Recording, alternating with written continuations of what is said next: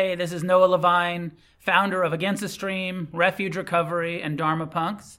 Thanks for tuning in to the podcast. I hope you're enjoying the Dharma. Together, may we create a positive change on this planet. If you feel moved to leave a donation, there's a link in the show notes. May our paths cross soon. Welcome, everybody. How many people here for the first time tonight? Welcome, welcome, welcome. Anybody tuning in on Zoom for the first time tonight, welcome to you. This is the regular Monday night class here at Against the Stream. It's been happening uh, on Mondays on the west side. We used to be in Santa Monica. We've been over here for a few years, but uh, almost 17 years this Monday night Sangha has been happening every Monday.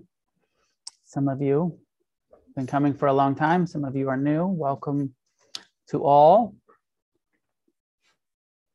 I started the new year with a story of the life of the Buddha, and uh, um, we're going slowly through his um, core teachings of the Four Noble Truths and the Eightfold Path. And you've uh, arrived, if you're new, on the um, you know few months into it. Uh, tonight we're talking about the fifth factor of the Eightfold Path, which is about our relationship to money, to work and livelihood. And um, so we're going to explore that tonight. One of the core principles of Buddhism, I mean, of course, it's about meditation. We come to, to meditate, learn meditation, practice meditation together talk about the Dharma, the Buddha's teachings, how we can really apply them to our lives, how we can live this path, if that's what you're interested in doing. Um, but one of the core refuges of, of, Buddhism is community. And it's a big part of my personal motivation to have a meditation center and to, to teach uh, is to help people develop community. And it's a little difficult in meditation groups to meet people because you come and you pretend like you're spiritual and you meditate and you don't want to say anything stupid and then you leave and you go back out to your life and so i have been in the habit most of the time of having you introduce yourselves to each other to actually meet a couple of people in the room that you don't know yet so that if you come regularly you'll start to know each other and develop community. So that it's more than just i meditate and i listen but i engage in this intentional engaging. And so, since we're talking about what's called right livelihood, wise, uh, you know, livelihood, and, and I'll, I'll talk about what the Buddha um, encouraged us to not do for a living. It's all about karma. All of Buddhism is all about karma. And of course, we don't want to have a job that's creating negative karma for us. We spend so much of our life working uh, most of us do, not all of us, but most of us spend so much of our life uh, in our employment, whether you're self-employed or you know, but earning money probably. And um, there's the perspective that you know you could be the best meditator. You could, you know, you could meditate all the time, but if you're engaged in in a job that's creating negative karma for you, your meditation practice isn't going to take you that far towards liberation, towards freedom. So I'd like to, I'll, I'll give the full spiel after the meditation, uh, but I'd like to invite you to introduce yourself to somebody in the room that you don't know yet, maybe groups of two or three. Don't just talk to your homies that you're with, talk to some people you don't know yet, some, to meet some new people. Um, and uh, talk about what you do for a living. Very LA. What do you do? what do you what do you do for a living? Um, and we're going to explore, you know, how important it is to choose a livelihood that's not causing harm to ourselves or others, whether it's karmically or or physically, and that if some, probably some people in our community I said last week, I've got a, I don't know if he showed up here tonight, but a guy I've been communicating with whose uh, Instagram handle is the Buddhist Butcher. with like a sense of humor about like yeah i'm a buddhist and i'm also a butcher and i make killer bacon and um, and it's what i do and i know it's kind of against the, the livelihood teachings but it is also my passion and what i do and so that might be true you know there might be some of you who have livelihoods that you know are not uh, you know in line with the ideal buddhist. And that's okay rather than hopefully there's not a lot of judgment or a lot of um, shame about it just kind of honesty of um, you know maybe you are still dealing drugs. That's okay you're still welcome here. Maybe you are still murdering or stealing or you know uh, loan sharks or you know assassins or whatever you know you might be. So find somebody a couple people that you don't know and uh, talk about what you do for a living and maybe why you do it and how you like doing it. Talk about work for a minute.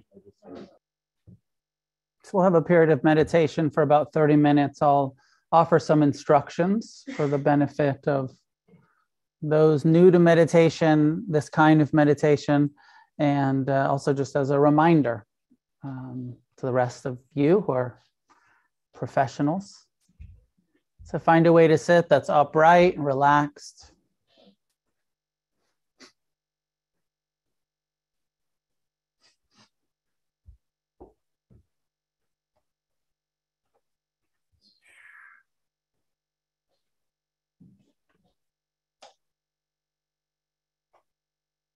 Allowing our eyes to be gently closed and the body to be relaxed in the upright posture.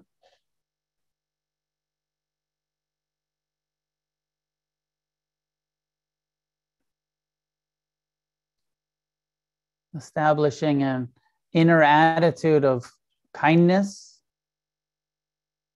friendliness, acceptance towards whatever arises in your meditation. The intention to be kind, patient with your own mind, with your body, any discomfort you might experience.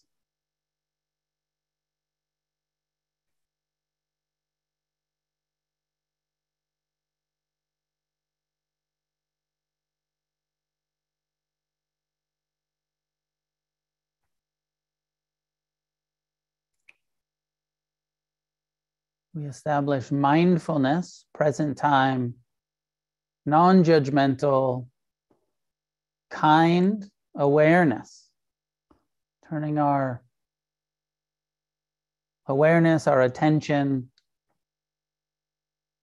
inward to our direct experience.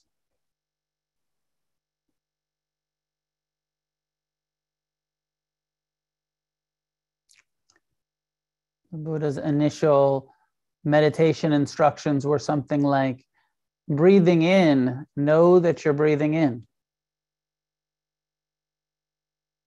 Breathing out, know that you're breathing out.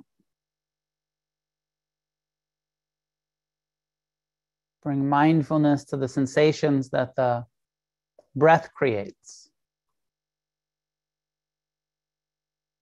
In order to become fully present with the breath, we have to disengage from our tendency to think about the future and the past.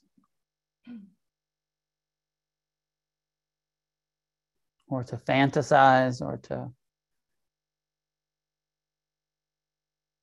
wander in thought.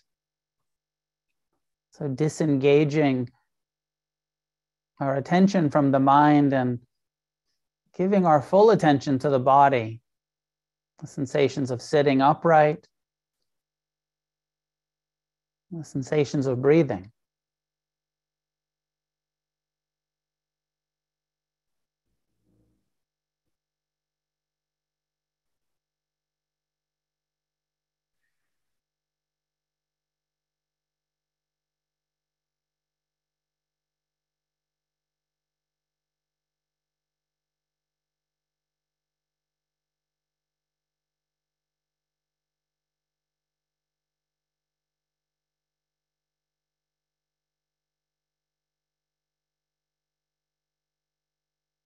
No need to try to control the breath in any way. Just let your awareness receive the breath. If it's deep or shallow, long or short.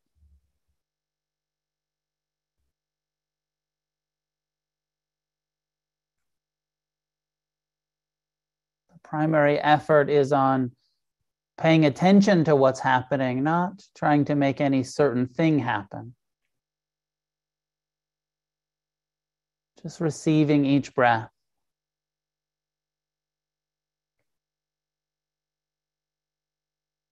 And when the attention gets drawn off into a thought or a sound, just come back to the breath over and over.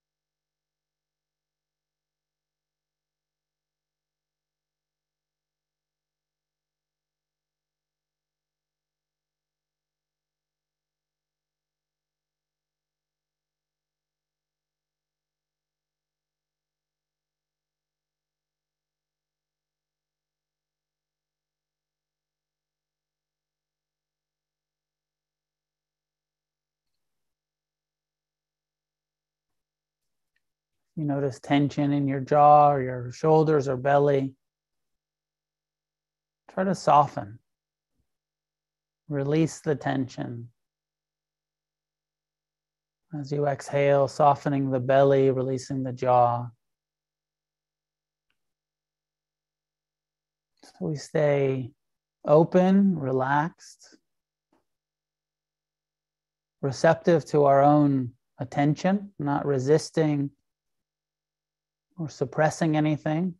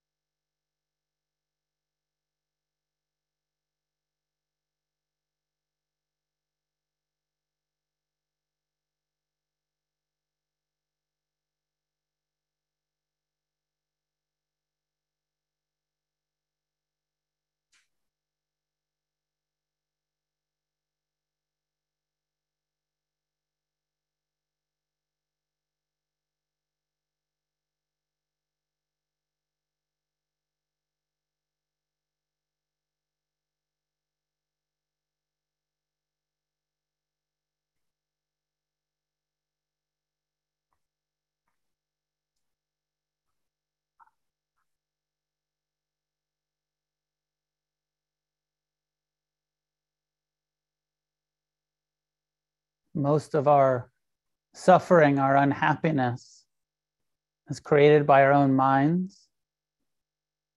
Part of this first foundation of mindfulness is learning to ignore your mind, to break our addiction to obeying the mind, constantly believing our own confused thoughts, our judgments, our insecurities, our fears. See for yourself how you can disengage from the contents of the thinking mind as you return your attention to the feeling body over and over.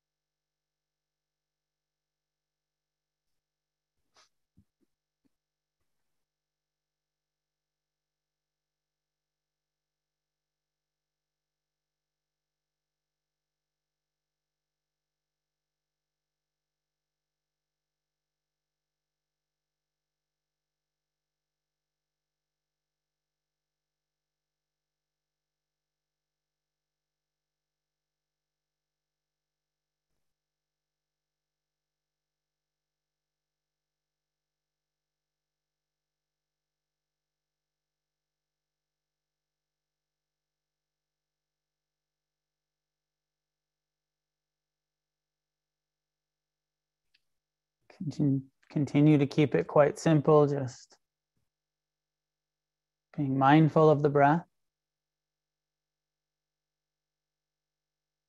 Or you can begin to expand to become more inclusive of your whole body, mindfulness of the contact with the chair, the cushion, how your hands are resting.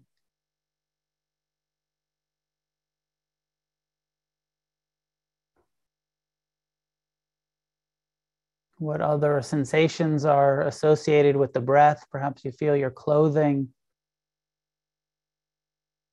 against your skin.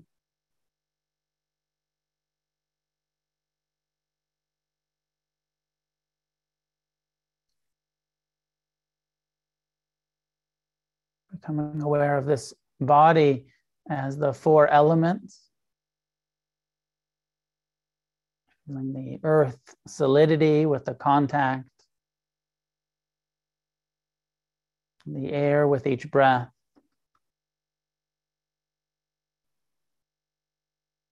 The water with the heart beating, with the saliva. This body, which is mostly water, sitting here.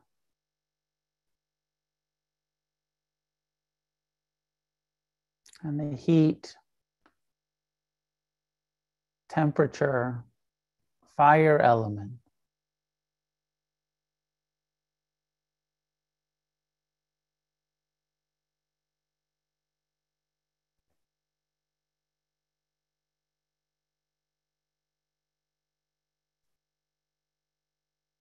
This body with its six ways of knowing, six sense doors we can all we can be mindful of all of them the sound as an object of mindfulness.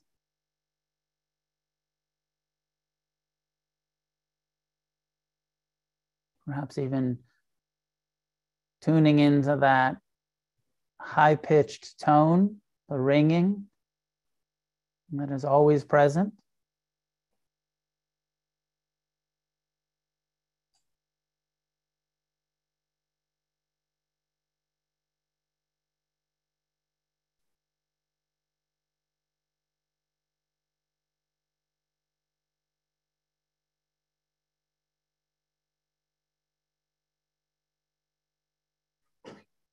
smell and taste and seeing.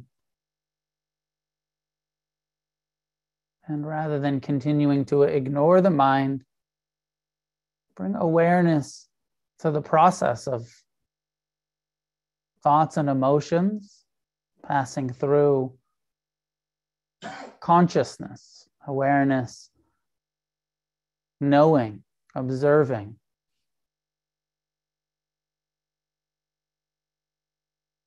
The plans, the memories, the hopes, the fears, cravings, aversions, rising and passing through the heart and mind.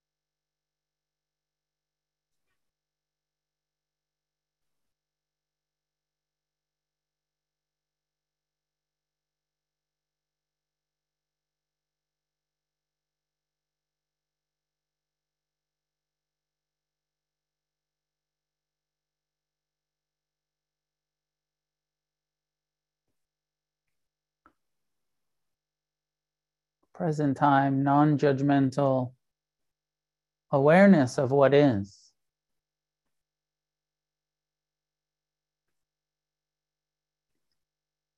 One of my teachers says just turn towards and identify that right now it's like this.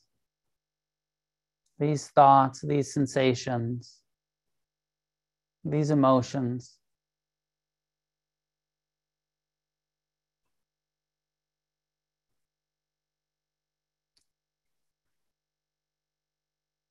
Some are pleasant, agreeable, enjoyable. Some are unpleasant, difficult, hard to bear.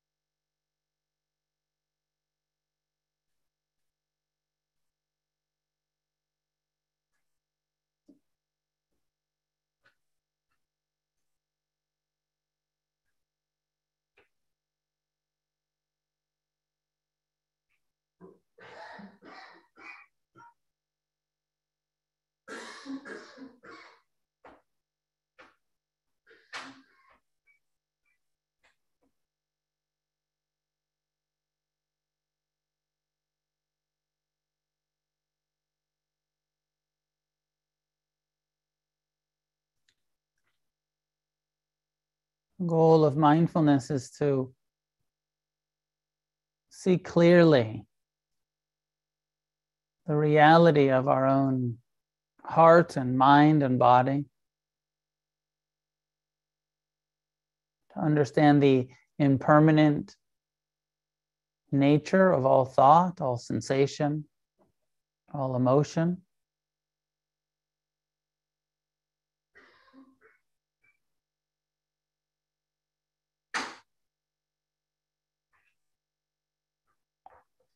Learning to meet the unpleasant experiences with compassion, forgiveness, mercy.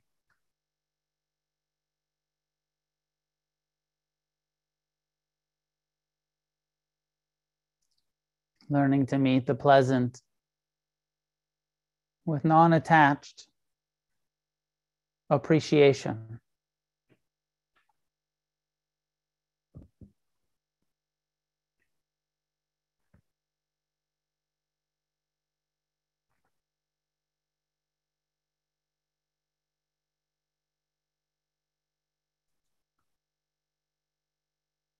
Coming to know that none of it's all that personal. It's just a human body, experience sensation, just the human condition, this mind that tends to be so self centered. It's not your fault.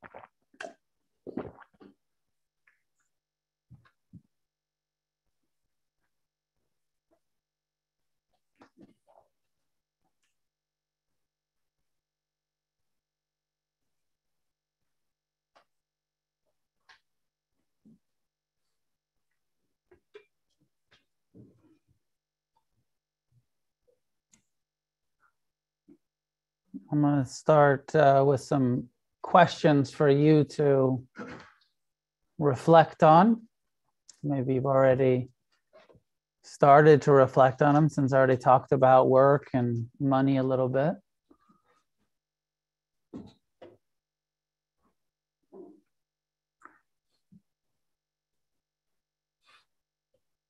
The Buddha's second noble truth identifies the cause of human suffering, the only reason you're ever unhappy is because of craving.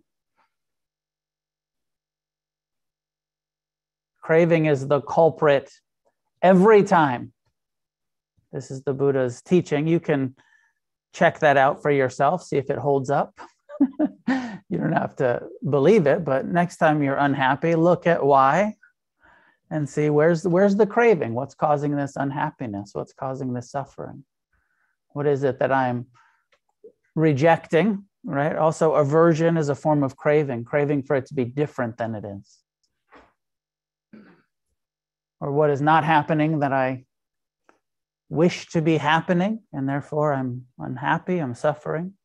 Something's happening I wish wasn't happening, I'm craving for it not to be so, I'm suffering.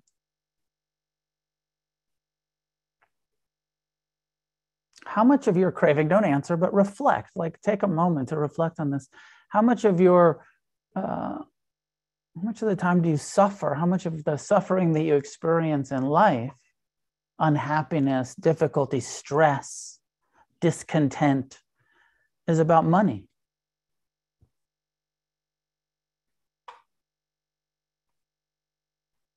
Is about craving for more money, or attachment to the money you have, afraid of losing it, or I don't know if anybody suffers from aversion to all of the money you have. Wish I didn't have so much fucking money. And get rid of it. Probably some people suffer like that. You know, like there's that uh, that statistic that just about everybody that wins the lottery and gets the you know millions and millions of dollars says i was way happier before. Actually having all of this money created a ton of extra suffering in my life that i didn't have before i had all this money. I thought i you know we all think we want lots of it right? Don't, most of us think like oh yeah it'd be awesome to have abundance. If you're spiritual you call it abundance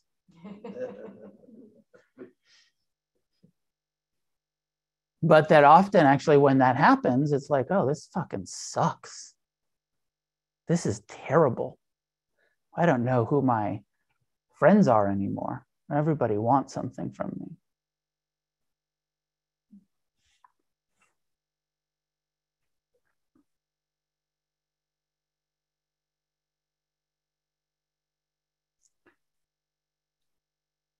It's quite interesting you know uh, supposedly this was in the original teaching from the Buddha in Sar, you know, in the deer park in, in Saranath, just after his awakening, and he's talking to his five total renunciate uh, friends, these sadhus that he's hanging out with, these ascetics.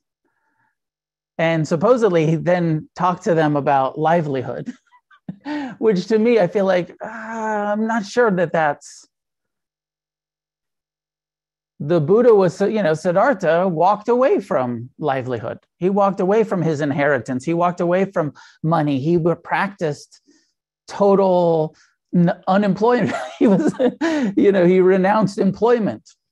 He said, I'm never, you know, I'm not going to work. I'm going to be a full time meditator and beggar and homeless person and, uh, you know, kind of a, a vow of poverty on whatever level. But at some point, so it may or may not have taken place in the first turning of the wheel, this first teaching when he's telling his his friends about suffering and the cause of suffering and uh, nirvana, the end of suffering, the possibility of being truly free. And when he's breaking down the eightfold path and he, he you know he breaks it down into these three categories we have to develop meditation mindfulness and concentration, which will lead to wisdom and the wisdom of understanding the karmic implications of all of our actions, every intentional thought, act, speech, deed, everything that we do has karmic momentum to it.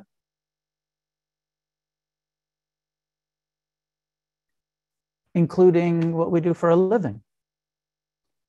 So, anyways, I'm skeptical that he was saying that to these renunciates who didn't have jobs. But at some point, I completely believe and love that the Buddha was so inclusive of householders, of what we call lay people, non renunciates, people like us who aren't being monks, aren't being nuns, aren't, but are staying in the world in relationships, have jobs, are engaging in sexuality, have money, are earning money even though he chose a life of celibacy and renunciation and no job and no money and gave the teachings away. Didn't charge anybody for it wasn't his you know buddhism is in a sad state in the world where it's become a kind of commerce uh, rather than this sort of tradition in the buddha's time which is like you just give it away You're just free, freely offered, everything freely offered. Um, and here we find ourselves 2600 years later in a you know completely dysfunctional capitalist society that um, trying to practice this path. Okay what is what is my job? What's my relationship to money? How much am i suffering about it? How much um, how much is enough? How do i earn it? And the big question the core question of um, this fifth factor of the eightfold path is am i creating negative karma for myself in my attempts to earn money is what I'm doing uh, causing harm in any way to myself or anyone else? If it's causing harm, it's creating negative karma, it's going to hinder our liberation. So if you're serious about liberation, a lot of people come to meditation groups like this that aren't that serious about liberation, just kind of looking for some stress reduction and some meditative uh, tools to navigate your bank account or the stresses of your life or but of course the buddha's teaching has one one goal enlightenment. It's not about stress reduction. It's not about getting comfortable in samsara and making sure that you you know have a lot of abundance. It's about can i get free? How free can we get? Whether we have abundance or we have lack. And then how do we navigate our relationship to money and work and the karma of, of our actions. And a strong encouragement that if you're serious, if you want to get as free as possible, it's going to be necessary to find a profession. If you're going to stay as a professional, if you're going to stay in the material world, it's necessary to find a job that's not causing harm. Because you can't get free while creating negative karma. They don't go together. So you have to find a, and how much of your life do you spend working? 40 hours a week, 50 hours a week? The last two weeks, we talked about communication and action. We're always communicating something. We're always, our conduct, whether we're at work or we're not at work, but that full time employment that almost all of us probably have on some level or another, you're not just earning a paycheck, you're earning karma all day, every day at work. And what kind of karma are you, are we earning? Now, the way that it's traditionally taught is that uh, you don't have to be doing something super helpful and compassionate. It's not, you know, he didn't say like everyone has to be a social worker. That's it. If you want to be a Buddhist, you have to be an environmentalist and an activist and a social worker, and you got to be, you know, engaged in creating a positive change. He did not say that. He said, you just can't be engaged in something that's causing harm.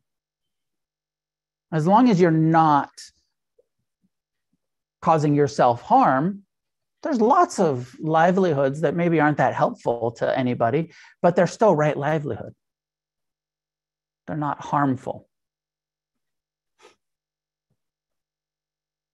So, some of the traditional uh, careers to be avoided are anything to do with killing, uh, soldiers. And this is a tricky one. I've had lots of students who are soldiers, over the years. People, you know, out of poverty, out of whatever, join up. Out of patriotism, join up. Um, and uh, get serious about Buddhism and say, oh, but I'm fucking, I'm in the army. I'm in the whatever, Navy or something. So this is one of the things that, that you know can be a dilemma for people who are in the armed services and then they hear the Buddha said wrong livelihood, not a good way to make money. We don't want to be engaged in a livelihood that might necessitate violence. And certainly don't want to be uh, in a livelihood that does killing, butchers, uh, fishing, hunting, um, any of those things where you're where you're killing living beings you're getting the karma from that and you just don't want to engage in that you don't want to uh, because you'll be you know if you want to get enlightened if you want to get free you don't want to be taking on that karma at work. Some of the other things is they said uh, any kind of um, drug dealing including alcohol. Uh, alcohol's a drug? We'll know that. Which uh, you know 2600 years ago he's saying that and there's bars and there's you know stuff. But now uh, i think it's a little bit more uncommon back then now it's like everywhere if and it's the implications of not making money off of booze. It's like shit i just work in whole foods. But whole foods sells lots of booze. And i'm making money off of a you know, not only that you're working for Bezos, but you know, you're working or working in a restaurant, even the, you know, working down, I plant food, wine, vegan, you know, like I'm there because I care about the animals and I work at the vegan restaurant that sells booze. And I'm making money off of an organization that gets people drunk and deluded or buzzed and deluded whatever. So this can be quite tricky. You know, Buddha's, Buddha's, Buddha's stance on sobriety, personal fifth precept, we abstain from using any kind of recreational drugs and alcohol, and we abstain from profiting from others' people use of any kind of recreational. So that can be a challenge. Some of you might be waiters or bartenders or work at the local vegan wine dealer or grocery store or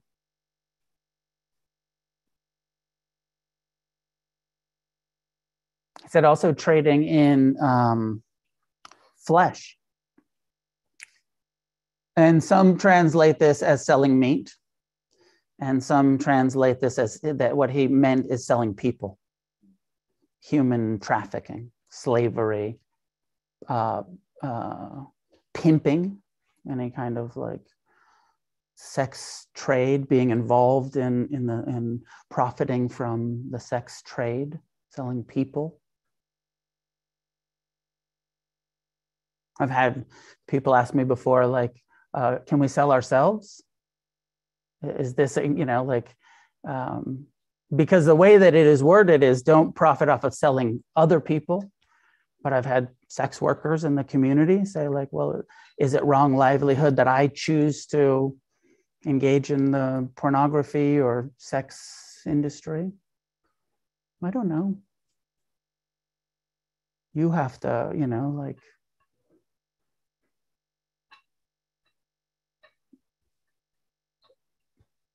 and there's something I think so. You know, there's some classic like killing and drug dealing and pimping and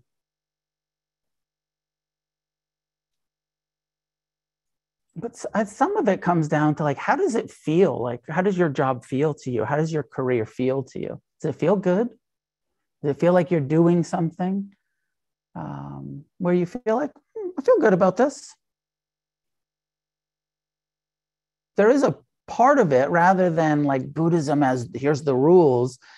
All of our mindfulness is how's it resonating? How's how's my karma feel in my life? The way that I speak, how does that feel? The way that I act, how does that feel? What I do for a living, how does it feel? Does it feel wholesome? Does it feel good? Does it at least not feel bad? You know, if you're doing something that doesn't feel good, stop doing it. if you can, and maybe there's a little privilege in that, you know, of kind of like, yeah, just quit not everybody can just quit. It might take some time to extricate yourself from a livelihood that, you know, it's not like overnight, like, oh, I want to be a good Buddhist, so I'm going to quit my job. But, you know, put some things into place and be like, I'm going to get out of this field of work. It doesn't feel good. I don't want to be selling alcohol. I don't want to be engaging in uh, you know, murder or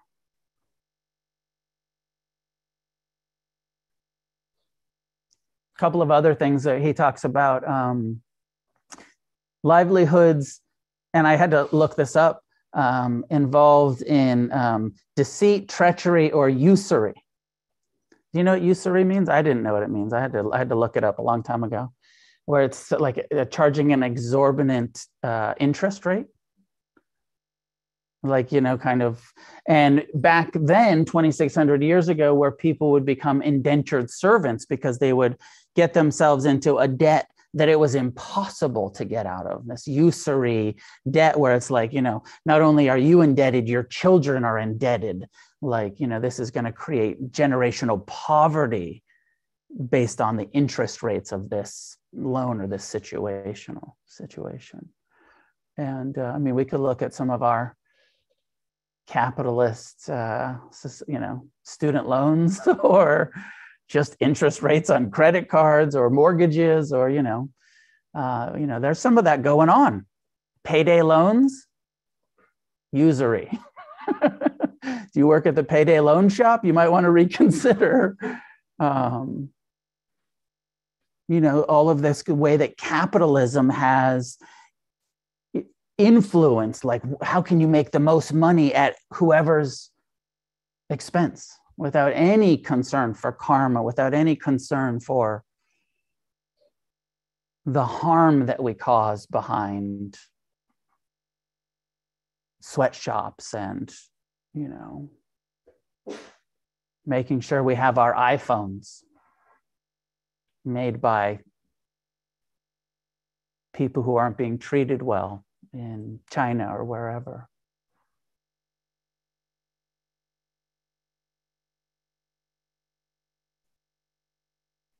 So I think that yes, what do we do for a living? But it's such a it's so much bigger to like how do we relate to money and not only earning but also consuming? How do we spend our money? How do we relate to money? How attached are we? How much are we suffering about it? How non attached can we be and should we be? It's said that the Buddha's first teaching, often when he came into contact with new people, was that first he would start talking about the importance of generosity, the importance of giving, sharing our resources, our time, our energy, and our finances with each other. Things like supposedly were said like if you really understood the importance of your karma and your generosity and non-attachment and that you wouldn't let a single meal go by without sharing some of it with someone that's hungry someone in need rather than our sort of like do i have enough and i've got oh i need mine and better save my leftovers in case i get hungry at midnight. He said you know you would always share always give feed each other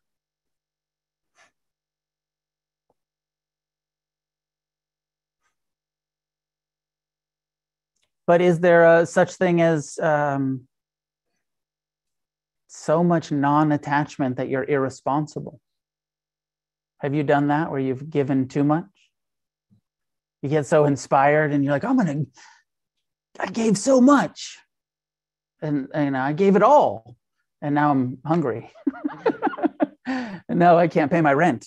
And now I, I gave, you know, I was, I wasn't planning. Or like I I saw my father, who was a very successful spiritual teacher, wrote all these wonderful books and, you know, would do workshops, hundreds of people, very successful guy.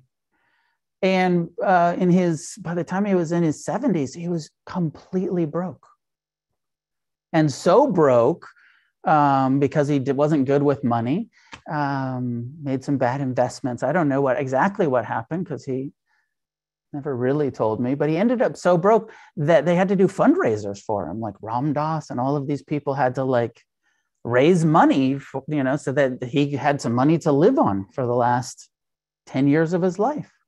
Even though he had earning capacity in a right livelihood and was a wonderful teacher, but he said, I don't want to teach anymore and I'm broke. And can y'all help me out? Which I don't think is terrible. Like he had, you, his life had been so much service and people were like happy to help him. But, but there's something there. And maybe this is more personal to me, but hopefully relevant for all of us of, um, yes, non attachment to our material things. And you don't want to be greedy and you don't want to be too worried about the future but also responsible. And what about retirement? And what about you know your 401ks and your health insurance when you're old and all of that stuff of like is there a balanced relationship to money? To how we earn it how we spend it how we save it how we invest it all of that stuff. And even investing you know this stuff about earning money in unwholesome ways. I don't know exactly. I'm not a stock market person, um, so I don't know exactly what the S and P is. Some of you do, but I know it's like it's like a whole bunch of different stocks, right? And you know, most investors would be like, "Well, you know, invest in the S and P. It's the safest way to, you know, probably make six percent a year on your money or whatever." But if you really start to look at what is in those stocks that your stockbroker has invested for you through your 401k or whatever it is, how many of those businesses are engaged in what would be wrong livelihood? Are engaged in killing or you know kind of oppression in some way or another that you're like i wouldn't i don't want to make money from sweatshops but apple's a great stock I don't want to be part of, uh, you know, oppressing anyone anywhere. But is that really true when it comes to how you invest? And so, you know, as a Buddhist, we have to start to look at all of this. You know, are we actually more interested in quick buck? Oh, that's a good investment. Or, you know, how much uh, investigation do we do into how we're spending our money? Where we're putting it, how we're saving it, how we're investing it. I know that there's like Buddhist investors. I know on the Buddhist magazines, there was somebody for a long time. I don't know if they still are like on Tricycle and Shambhala that was like advertising like ethical investing you know we here's we will we're buddhists and we'll make sure that we put your money in the funds that are associated with right livelihood you know because we know you care about that. And we know that the rest of the capitalist world doesn't care about that. But that part of our process of awakening is starting to become more and more awake to the importance of karma and the karma of earning and the karma of money and spending.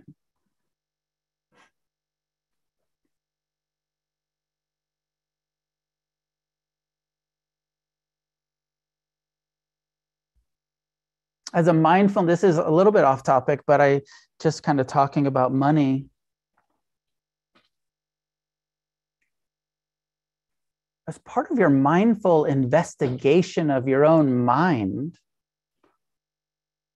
just kind of asking yourself inquiry is such a big part of our meditation. What do i believe about money? And where did i learn that? Some spiritual do you do you have any this is all rhetorical questions but do you have any like uh, ideas of like uh, as a spiritual person that money is a little bit bad? You're not supposed to care about money a little bit of kind little judgment of people who care about money? Maybe maybe not. Maybe you know maybe you don't. But looking at that where did you get that? Even just hanging i feel like i have a little bit of that. I put that on myself a little bit. Like i love the buddha so much. Like i'm so grateful for his teachings. But also it creates a little internal dissonance of like well if i really was a good Buddhist, would I be like him and renounce all material and sensual experience? How much do I really love the guy if I'm over here in the householder path and he clearly was on a monastic path? And how does his celibacy and renunciation create an internal uh, dissonance for me around my relationship to Buddhism? It does create some. And you know, I go, oh, these monastic teachers that are awesome, and I love the monks, and they're so kind and they're so friendly, and they're so like, yeah, yeah, you can still get enlightened as a householder, you can still get totally liberated as as a householder, but you have this sense that they're like, but not really.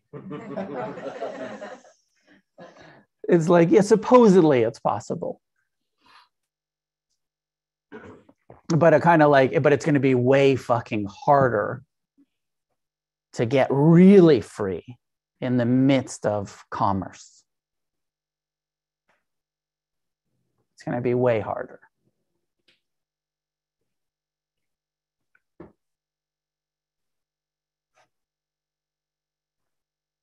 One of the scriptural quotes about money that um, stuck with me was that one of the major benefactors, donors, one of the people that gave a lot of money to the Buddha and to his um, followers, to the Sangha, and not like cash, but like gave them these groves that they could live in and build them monasteries and fed them all of the time and was just a major supporter, very wealthy businessman.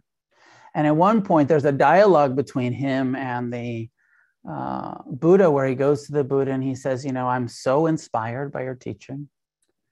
I want what you have, I want to get free. Um, I've been tremendously successful in business. I have abundance. I have, uh, and I think, you know, even like within a right livelihood way, I made all of this money. And, um, but I really just want to be a blessing to people. I really just want, I see that you have nothing except for wisdom. You've got no material anything. You got a bowl and a robe, and that's it. But you're helping so many people, and I want to help. I want to be a blessing in that way. Should I renounce my material world? Should I, um, you know, is it necessary for me to let go of my business and money and in order to get free? And the Buddha says, um, he says, my teaching does not demand or necessitate that anybody renounce anything except for attachment.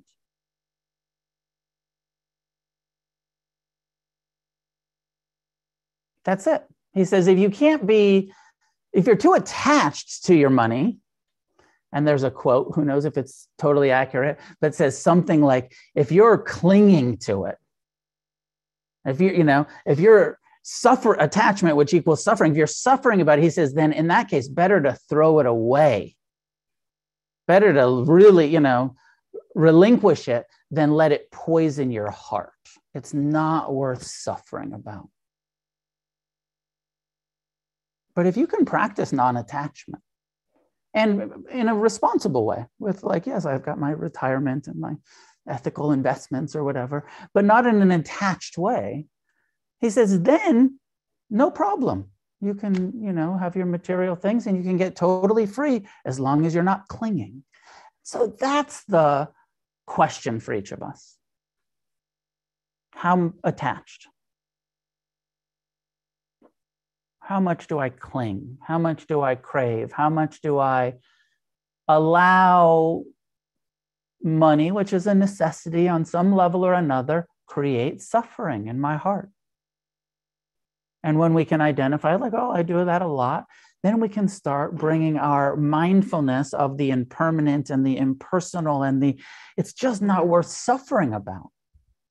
Can show up to work and have your money and plan your budgets and do all of that stuff and watch the craving mind say, I wish I had more without believing it, without suffering about it, without believing that story that the mind constantly tells.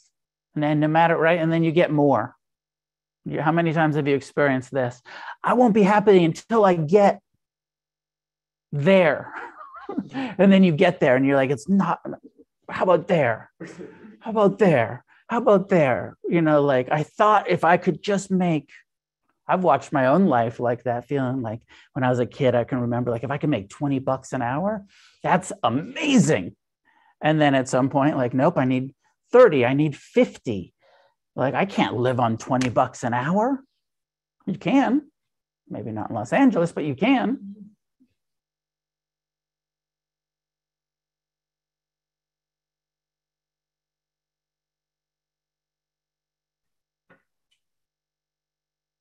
Maybe I'll leave it there and open to some discussion about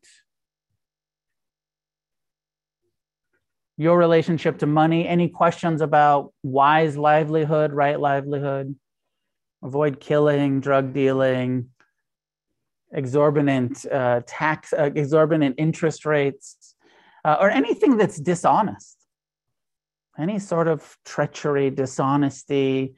I always wonder about like, and this is so common, like when I've traveled in in Asia. Um, where you know you ask somebody how much something is where there, there's that bargaining culture where it's not like this is the price. Like you, you ask somebody what the price is of something and the first thing is i'm going to lie to you. For sure i'm going to lie to you. I'm going to lead with a lie. And if you're good at bargaining you'll get me down but if you're not good at bargaining you're going to pay this price that's not actually the price the price is flexible which is so difficult for was very difficult for me when I ran into that. It's the same thing of like here going to buy a car. They're like, well, the sticker says this is how much it costs. And you're like, but I know I can haggle a bit. I can, you know, there's a bargain here. There's a there's a uh, a deal to be made.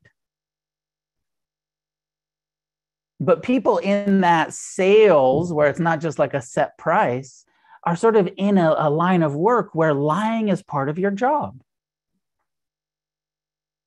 what a drag to like be in this line of work where it's like, yeah, I'm just going to lie to you. It's part of what we do. You tell me how much? 100 bucks. How about 75? I'll take it. It was actually only 20 bucks. if you get the price on the second on the first ask, you paid way too much.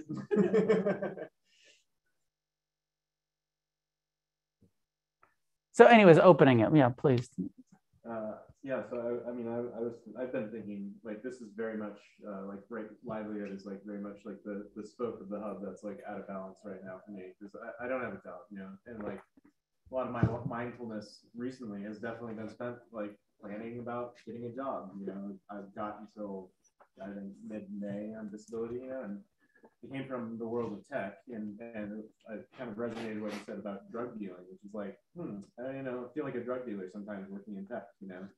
Um, Got that dopamine over here. Yeah.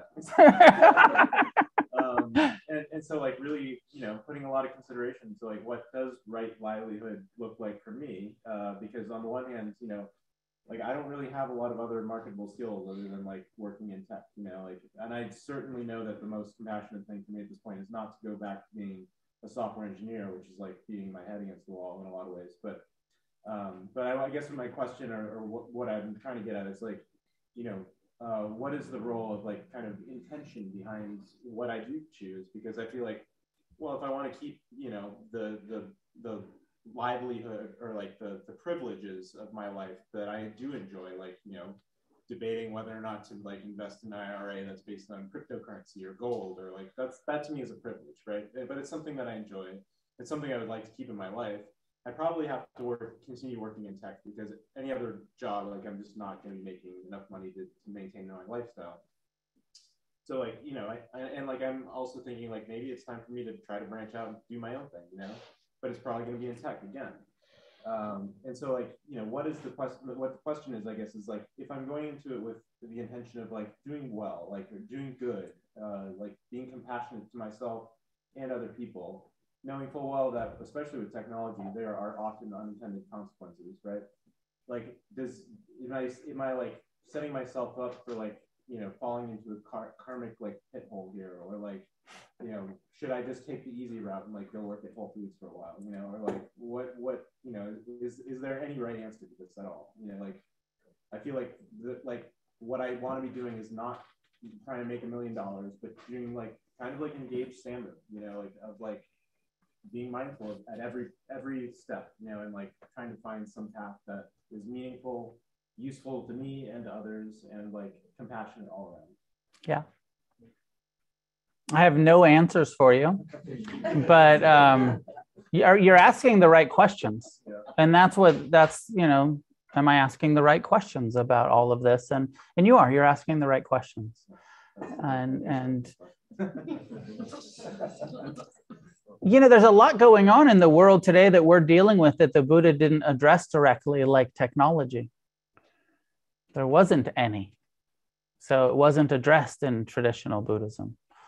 Um, and who knows? I wonder, I wonder what the Buddha would say about, about technology. It's, you know, it's a blessing and a curse. On, on one hand, we have all of the Buddha's teachings right here. You can Google the whole, you know, all of the teachings of all of the traditions, this high powered computer. Um, and then, you know, what's the t- statistic about what humans actually use the internet for is like 90% pornography or something. It's like, it's really disturbing. Like, you know, we have the capacity for, you know, this to be such a great tool but how much time do we send, spend scrolling on social media rather than you know listening to dharma talks and you know educational inspirational or you know there's nothing wrong with some entertainment but how balanced do we use it and how addicted to dopamine hits have we become because we have it right there in our grasp all the time most of us uh, kay go ahead jump in Thanks, Noah. Yeah, I mean, my question was about intention as well, right? Because I have had that conversation with uh, my financial guy, like, what am I investing in? He's like, well, let's come in and have a discussion about it and parse through it. And I'm like, you know, then it just sounds like Charlie Brown, wah, wah, wah, right? Um, so, and, and, and I'm, I'm not trying to, to minimize the talk about, you know, because it's all very uh, spot on. But there's there was that episode of The Good Place or something like that where this character was like totally doing everything, you know, like as as best as possible, but like even at, as it tangentially went out, as his action went out to the other actions and the other actions, somewhere down the line, tangentially, it got all fucked up. Like it turned into evil, right? Yeah. So uh, there's a point. There's got to be a point right? Where if our intention is good and we're trying to maintain balance and and sure Goldman Sachs is you know not great um and but somehow my money's going to touch Goldman Sachs um you know there's a part where it's out of my control and it's not intentional for me I am trying to make uh you know keep a roof over my head. I'm trying to do all the things and, you know, have enough money so I can give to the Sangha and, you know, et cetera, et cetera. And, and to do things that I find are, are generous and compassionate with my money. And if the stocks were to fail and that money I had invested went to shit, you know, hopefully I wouldn't be so attached that I would suffer terribly over it. Yeah. Um, this is my, my personal individual goal, right? there are things beyond my control um, and and just the fact that we are human sentient beings with good and bad and pain and suffering you know all you know nothing is ideal. Nothing in this particular world is ideal. So i don't want to suffer is what i'm saying. I, I don't want to suffer over unintentional out of my control actions. Yeah. I mean and you're you're I saw that episode of The Good Place too. Did other people see that? The Good Place is a sort of like, you know, comedy, whatever, sitcom or something. But it's you know, it's about it's about the afterlife, and there's this there they figure out that nobody is ever nobody's going to heaven for like hundreds of years. And they're like, how can this be? Because there's all of these people that look like they're leading these really wholesome lives, but um, because of globalism and that like everything's just so mucked up that even the you know uh, person who is sending flowers to their mom is getting negative karma for it because the cl- flowers are you know gmo and and uh, you know like just it's not how karma works. That's that was a funny thing but it's not how karma works based on our intentions. But it's not the but ignorance isn't really an excuse we have enough awareness of what's happening globally and what's happening in the American capitalist system to do our homework and to actually sit down with the investor and say, actually, I need to know because my intention is to, you know, not be involved, you know, profiting from unethical corporations. So I'm not going to buy Apple and I'm not going to buy, you know, these good stocks because I don't want that karma um, and th- then we have to look or making that conscious intentional choice to say you know what? I'm going to take the karma because i want the money. But then being honest with ourselves about like i am intentionally in, you know benefiting from companies that i know are causing a ton of harm. But rather than denying it like just tell the truth show up and take full responsibility. Our karma is based on that intention and that honesty, honest intention. Um, and it's it's possible. It's possible even in this world to um, purify our karma. That was not the loophole I was looking for. Just You're welcome.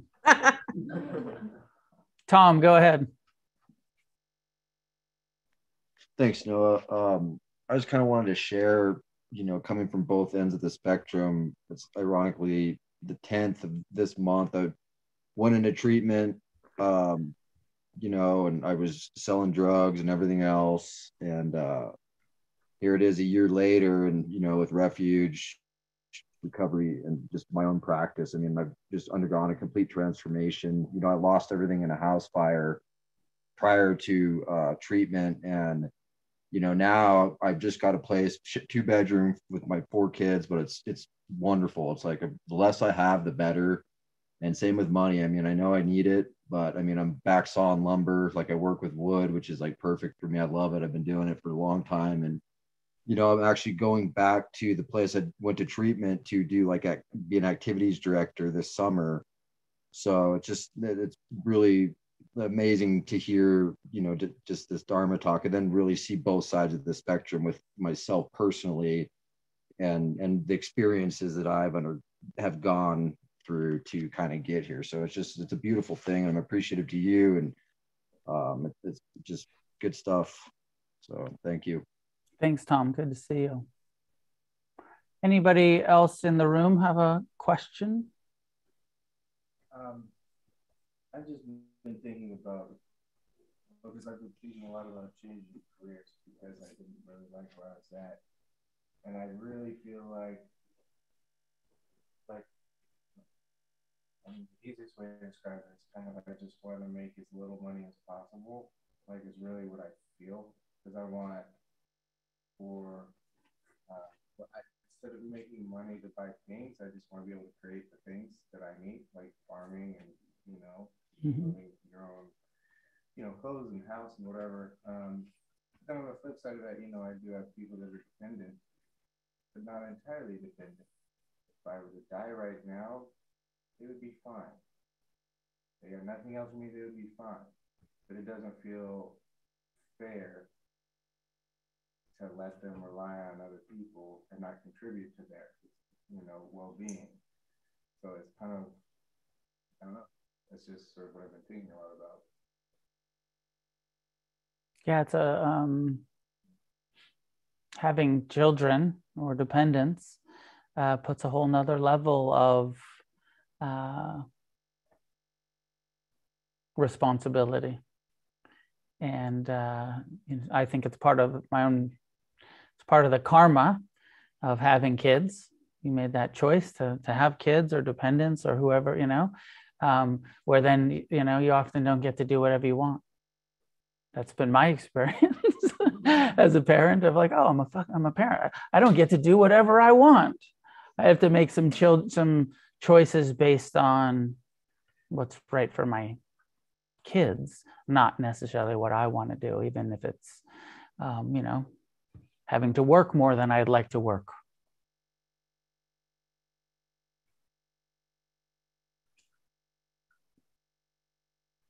That's all the time we have for tonight. It's almost nine o'clock. Um, class is done by donation. Be super non attached to your money. and um, be generous in whatever way feels good to you. And uh, also be responsible with your money. So, you know, give what feels appropriate and is appropriate to your means. Many people uh, like what I'm doing here enough to support the center um, be- by becoming a monthly supporter. So consider that. I mean, our overhead is just raised a bit, but our, our base rent is $3,500 a month. The landlord just raised the rent about another thousand.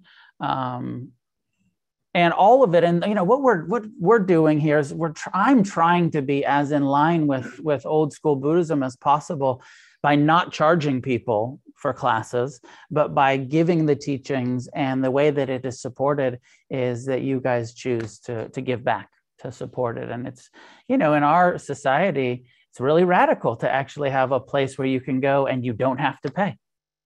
And you're welcome whether you have money or not and uh, as I said, I've been doing it so far for uh, 17 years on the west side of Los Angeles where shit's not cheap.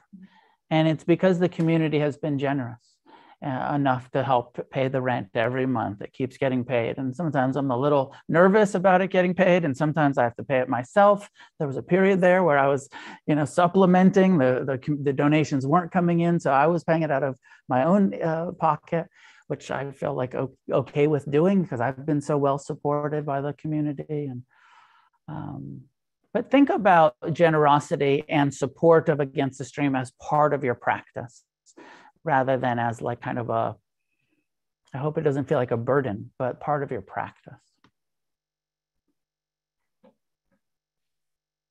A day long retreat on um, the 16th, which is in two weeks.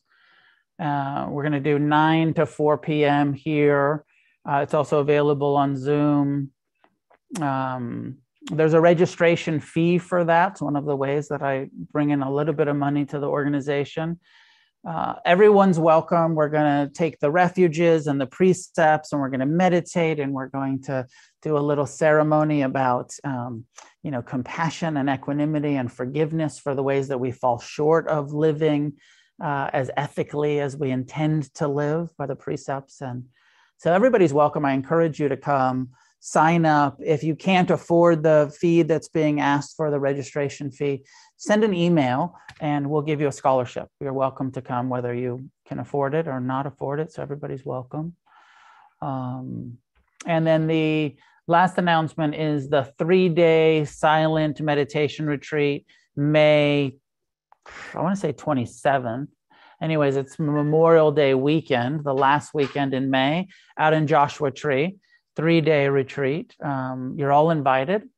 Uh, there is a fee for that that goes to the retreat center. There's a little bit of scholarship money left, I think, a few spaces for like half price retreat. So if you'd like to come, if you can afford it, pay the full price, leave the scholarships for the people who can't afford it. Uh, which is always a dilemma, right? When you're looking at something, should I pay 600 or 300? hmm, can I afford 600 or can I afford 300?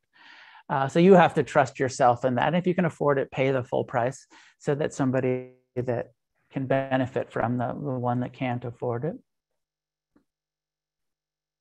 I think that's all the announcements that I have. Thank you for your practice with me tonight, your consideration of these teachings.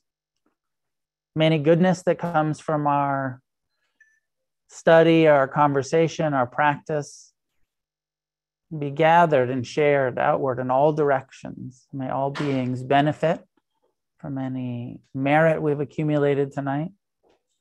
May each one of us do what needs to be done to get as free as we can in this lifetime.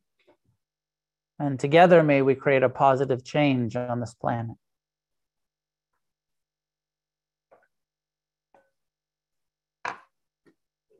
Next week, we will be on the sixth factor of the path, talking about effort. How, how much effort does it take to get free on this eightfold path? So, hope to. Thanks for tuning in to the podcast. This is Noah Levine, founder of Against the Stream and Refuge Recovery.